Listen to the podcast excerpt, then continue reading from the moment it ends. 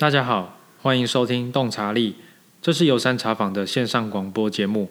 我是 Andy，我是雪萍。在这里，除了分享茶相关话题外，也与大家聊聊茶所带来的生活乐趣。不知道大家最近有没有看一部很有名的戏剧，是由郭子乾与温升豪主演的《茶经》。它叙述了一个台湾茶叶界的传奇人物，也就是在北埔相当有名的一位老前辈，叫做江阿新。他见证了台湾茶的辉煌过去与历史。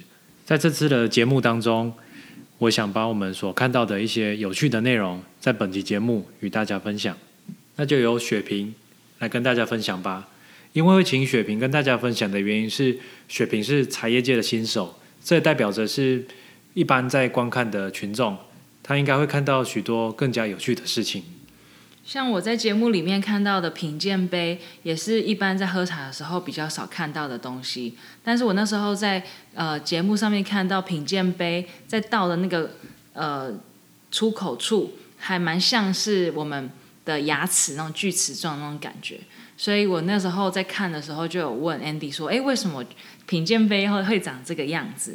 那先讲这个样子之前，那你知道品鉴杯是拿来做什么用的吗？来品茶用的。为什么要用品鉴杯呢？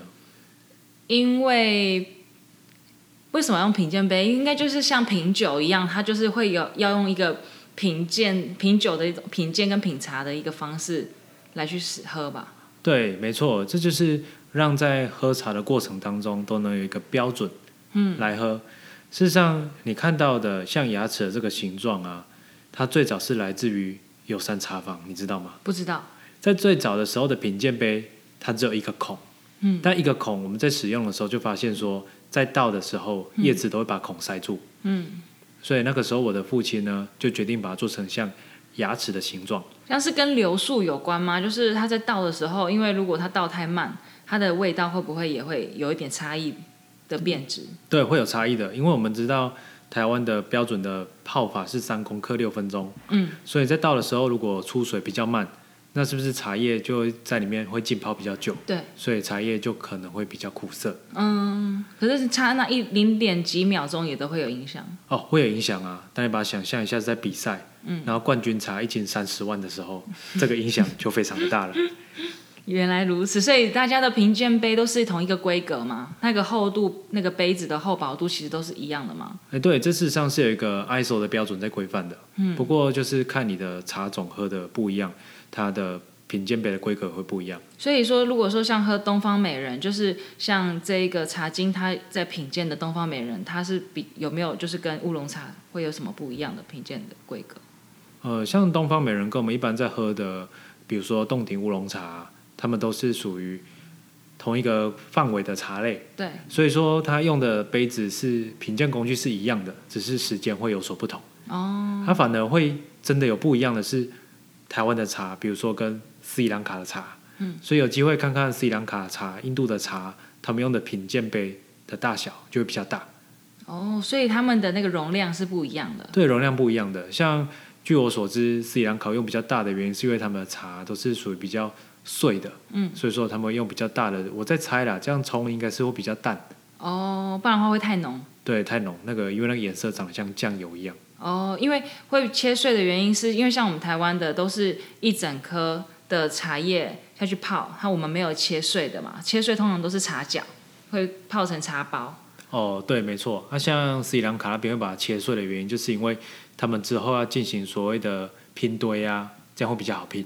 就不会卡住前面的那一个不好，就是叶子跟叶子不会卡住，不好掉下来。对，就不会互相勾，嗯、互相勾的话，在拼堆上面就会比较难均匀，嗯、也比较花时间。嗯嗯嗯。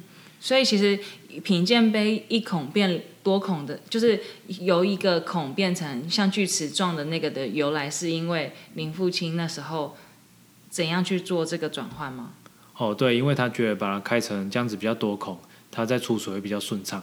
才不会卡住，所以它这个由来就是凭空想象的吗？还是说他去看到什么东西？哦，也是自己去想，嗯，去想这个设计，然后来解决这个问题。就画自己画图，然后去请那个，对，请制作的工厂来帮我们做，然后还要注意看一下哦，早期啊跟现代最大的差别是早期的品鉴杯比较小，只有一百二十五 CC，嗯，然后现在我们常在用的是一百五十 CC，嗯，所以它的规格也会不太一样。那从一百二十五到一百五十克的这个的由来是怎样？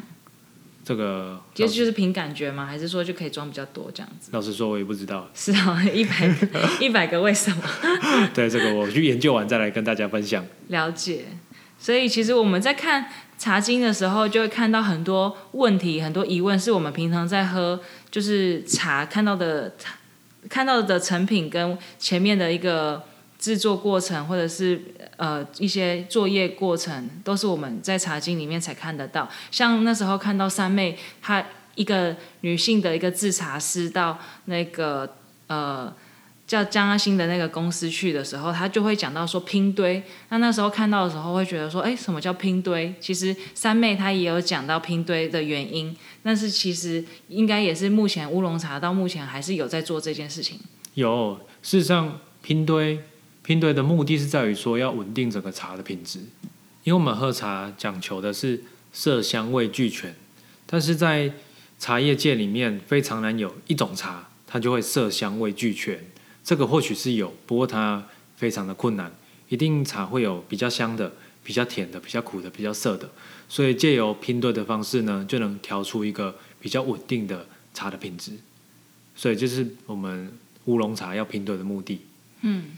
所以拼堆的话，其实也是让每一次呃客人拿到的味道会比较像，不会说啊这次的就是会因为雨水比较少，或者是太阳比较烈，就会影响到比较大的一个差距。对啊，因为想象一下，如果有一个客人跟我们买茶好了，他今年买的跟下一年买的差别落差很大，这样客人就会感觉到说。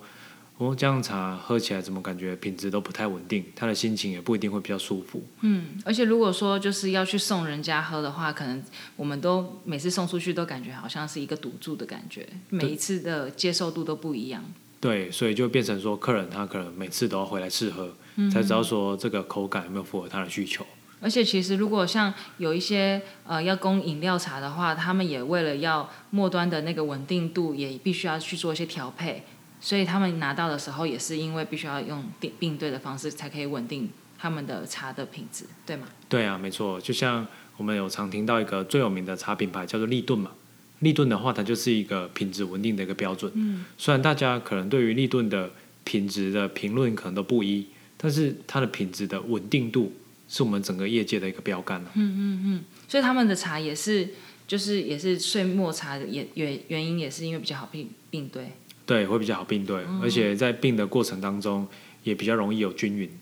那如果说就是如果大大刚好就是那一年的品质都是差不多大好或大坏，那这样子怎么办？哦，这就是靠品茶师的功力的，哦，也就是我们在戏里面看到三妹的功力。好，哦，所以像在业界里面的女制茶师多吗？女制茶师在早期重男轻女的农业社会可能不多。不过在现在来说，越来越多了。你还记得，像我们去上了那个制茶课，就有看到有蛮多的女制茶师。对，还蛮多女性来去学做茶，所以其实这个未来也是一个趋势。哦，对，因为女性本身来讲，她的味觉的灵敏度是比较高的。哦，所以其实学茶的话，上手度也比较快。哎，对，是比较快的。只要有正确人来带的话，再加上天生灵敏的嗅觉，是非常有机会成为一个非常好的。制茶师或者是品茶师，那除了茶叶拼堆之外，有没有什么部分让你看了会比较好奇的？那时候看到茶经里面的一个角色叫乌面，那时候乌面他也刚好正在就是做一些茶树的一个培育，因为他的茶园看起来就是感觉很很荒瘠，所以就是好像茶都长不发育不健全那种感觉，所以那时候好像。政府刚好一直在力推肥料、肥料的这个事情的时候，那时候我不明白到底肥料跟茶树的一个关系是怎么样。对啊，讲到肥料这个事情，事实上台湾并不是所有的地方都适合种种茶。嗯，那你知道台湾什么地方没有茶吗？花莲？也不是哦，花莲有蜜香红茶哦。哪里？事实上是台南。哦，为什么？台南这个好像是它的土地跟它的环境，在早期清朝的时候就已经有试种过，结果发现哎那里不太适合种茶，嗯，所以整个台湾除了台南之外，大部分地方都有茶，只是说不是所有的地方都适合种茶，因为茶叶它会有它喜欢的环境，嗯，包括土壤的成分啊，包括气候的环境，那我们唯一能够改变的就是土壤的成分，嗯，所以就是需要肥料，嗯，这就是你在剧当剧中当中看到的，如果有了肥料，茶树的产量就会变大。嗯，它就产出就会比较多，比较健康。对，但这在剧中你会看到说，这个茶农就直接把肥料啊直接盖在茶树的根上面嘛，嗯、而且用手在那边慢慢拍，把它拍实。对，事实上这样是不好的，因为茶树的根是非常需要透气性佳而且排水性佳的，所以你当你把肥料都埋在根的附近的时候呢，可能会造成它。在排水啊，还有透气性不不佳，所以它茶树的生长可能就会不太好。而且我也不知道以前的肥料是怎么样的一个状态，但是我知道说有些肥料是要经过渥堆发酵之后，才可以拿来撒在茶树上面。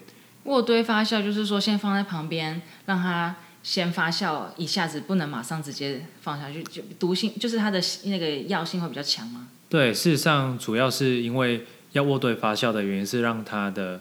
热度能够降低，因为如果直接盖在茶树上面的话，它可能会产生很多的热，哦、会灼伤。对，就会把茶树的根给弄坏。哦。然后还有一个比较特别的地方是说，在撒肥料的时候最好是戴手套。嗯。因为他在剧中没有戴手套。对，所以最后你就知道他的下场就不太好了。可是是因为没戴手套吗？还是因为他离那个地方太近了？就是他没有先放在旁边，透那个先发酵完之后再放上去，所以他的那个比较呛，就伤到他。我觉得主要是没戴手套吧，因为没戴手套就是它的早期的肥料的毒性，我自己也不太了解。不过没戴手套的话，真的会对人体的伤害会比较大。嗯，就可能是说它前端的卫教没有说教育的比较完整，所以就是只给肥料，然后没有跟他们说要怎么去使用，所以他们就用他们的想法去做。对啊，而且你可以看到里面剧中刘坤凯在进行喂教的时候，有些农民会反映说：“哎，你发给我的文宣我都看不懂啊。”对，因为以前的教育水水准比较低，没有受过教育的比较高。对啊，所以即便你发给他一张宣传单好了，他他也看不懂上面写什么，所以回去农民还是照着他自己觉得方便的方式来做。哦，所以其实，在做一个新的东西之前，就是先要让他们学的时间比较长，他们而且尤其是这种东西是比较长期在做接触的话，伤害也是还蛮高的。对啊，对啊，没错啊，而且除了。肥料在撒之外啊，在现在啊也会发生一些事情，就比如说你会发现茶园周围的茶树都长得非常好，然后越往中间长越差。因为木大家都省事，都只撒外面，没有撒中间。哦，对对对，没错没错，因为肥料很重嘛，所以就把茶园边缘撒一撒，然后就很难的扛到中间去。可是其实也是外面重而已啊，里面越来越轻啦，那为什么里面不撒一撒？哦，因为就外面就那一大包就直接撒在外面了，就懒得拿进去了。而且我们去巡茶园的时候，也都只看到外面，不会看到里面。哦，事实上远远的是看得出来了。哦，是哦，啊，所以可是他们那个不可以用一种中央空调的方式同时去撒，就像洒水器这样撒吗？哦，这个也没办法，因为肥料有非常多种，有所谓的液态肥啊，液态肥或许可以这样做，嗯，不过茶树比较少用到液态肥，嗯，比较多的是用到比如说。化学肥料啊，有机肥料啊，这些它都是要用人工撒的，它比较少，也比较难用机器来取代。尤其我们都知道说茶树比较多的种在高山上面，哦，都是比较陡峭，对，所以就只能用人。也是。那我想再补充问一个问题，就是因为像以前在喝跟长辈喝茶的时候，都会看到长辈第一泡茶都会把它倒掉，是因为他们都会说是。第一泡有比较多农药残留在茶叶上面，所以第一泡不能喝，是这样子吗？这个事实上是不是的？因为第一泡会倒掉的主要的原因，根据有研究发现啊，因为第一泡我们在喝的时候，茶叶还在吸水，哦，因为茶的干燥度很高，对，所以第一泡水冲下去的时候呢，它事实上还没有在释放出它的该有的茶的滋味，对，所以第一泡把它倒掉，然后再喝第二泡呢，就喝起来比较不会那么淡。哦，就等待的时间不用等那么久，在舒展的时候。对，然后农药说要把它冲掉，事实上农药要把它冲掉是比较难的。嗯，因为农药啊比较多都是被植物整体吸收。嗯，所以说你用洗的方式就很难把它洗掉，就很像我们今天去吃了普拿藤好了，然后你跑去洗澡，嗯，这普拿疼不会被你洗掉。对，因为在血液里面。对对，没错，这个也就是我们俗称的系统性农药。哦。但是如果当你发现这个茶看起来很脏有灰尘的时候呢，这个洗又是另外一件事情了，这是把茶洗干净。对，可是我们在喝的时候也不晓得那个有没有灰尘啊。啊，看不出来就是干净的茶喽。就是心理作用嘛？对对对，没错。哦，可是这样的话，那第一泡就是还是可以喝的，只是说就是习惯，就是说让它的舒展比较快速，所以第一泡就是不要不要喝这样子。对，没错啊。但是如果是自己自己在喝的话，第一泡是可以喝的，哦、而且第一泡也是比较营养的。为什么？因为第一泡的话呢，它有比较多的维他命 C，因为在茶叶的制作过程当中有一个步骤叫做揉捻，嗯、揉捻呢会把茶叶里面的一些汁液揉到茶的表面，嗯，所以第一泡呢，你虽然还没有喝到茶的滋味，但是那些养分呢，你可以先喝到。哦，就是说那时候的呃，它的保护的血液都在它的外表上面，你在第一泡在冲的时候，其实都可以喝得到它的当时的一些汁液跑出来的那个部分嘛。对对对，没错、哦、没错。那你知道我看了这部戏，也解答了我心中的一个疑惑，你知道什么地方吗？什么疑惑？就是我曾经看过台湾有一家。叫做台湾红茶公司，嗯，但是我去了之后才发现，它是卖绿茶。会不会是像我们在剧中看到当时的一个时空背景，是在讲整个斯里兰卡还有印度那边的茶越来越便宜，所以台湾的红茶变得比较没有竞争力，所以他们才不得不去转型呢？对啊，根据我的了解，斯里兰卡他们的茶园非常的大。有一天呢、啊，我就问一下斯里兰卡的朋友，是说。哎，那你们有分春夏秋冬茶要怎么采吗？他说他们是有分，不过根据他们经验，他们的从春天开始采他们的茶园，采到冬天的时候，原本采那个地方又长出来了，所以根本就采不完，根本就采不完。所以加上国际的红茶的价格是非常低的，它一公斤只要几块美金。嗯，所以我相信现在，即便台湾也好，台湾的红茶竞争力是绝对是没办法跟斯里兰卡来比较的。嗯、所以台湾的红茶大部分呢，都是做成比较漂亮的条索状，嗯、也就是我们讲的功夫红茶。那做红茶跟做绿茶，它的制成有什么不一样吗？有啊，它最大的不一样就是时间不一样，两个制成的时间长短不同。像做绿茶，它很快就可以完成，因为就像你之前去做的那个上的课一样，绿茶的制作方法，只要把茶从树上采下来。炒青、揉捻、干燥就做完了，速度很快。对。但是红茶呢，它采下来之后要经过一段很长很长的室内萎凋发酵期。对，发酵期非常的长，所以你才会看得到它里面有那个很大台揉捻机嘛。对。就是一台长得大概有一楼高的揉捻机。对，里面很多台。对，那个揉捻机就专门来揉红茶的。哦，所以其实他们那时候在做红茶，突然转变到做绿茶的时候，其实那个剧中的那个纪赏其实也一直很反对。对，这个也是台湾的老师傅的坚持吧。嗯，他可能就认为说，我这辈子就是只做一件事情，所以突然间要我去做绿茶，甚至他的女儿慧心要跑去做高丽菜干，对，他会觉得强力反对。对，因为这样的话，其实可是其实慧心他当时做这样的决定，也明白说，如果在没有拿到订单的这个空窗期，没有做任何的产出，他的员工的薪水也付不出来，也是合理。只是说他应该记赏他的执着点是在于说，他的那个陪茶机可能就会出现高丽菜的味道。对，所以慧心是对的，他记赏是对的，只是说这两个事情要怎么做一个平衡。对，所以其实那时候我们看完之后，就会觉得说。红茶公司它的时间应该花的比绿茶时间还要来得长，可是因为匠人自己的一个坚持，那最后其实纪赏他也做退让了嘛。